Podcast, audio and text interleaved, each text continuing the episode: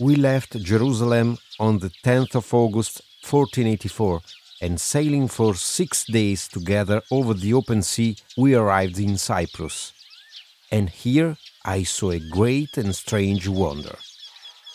From the city of Limassol up to the Cape, the soil produces so many snakes that man cannot till it.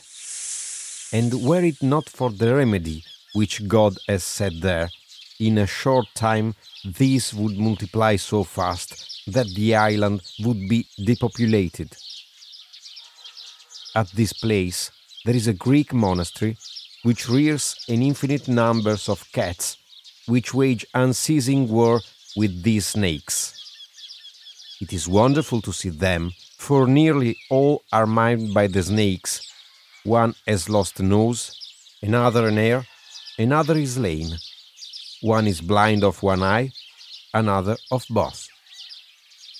And it is a strange thing that at the hour for their food, at the sound of a bell, all those that are scattered in the fields collect in the said monastery, and when they have eaten enough, at the sound of the bell, they all live together and go to fight the snakes.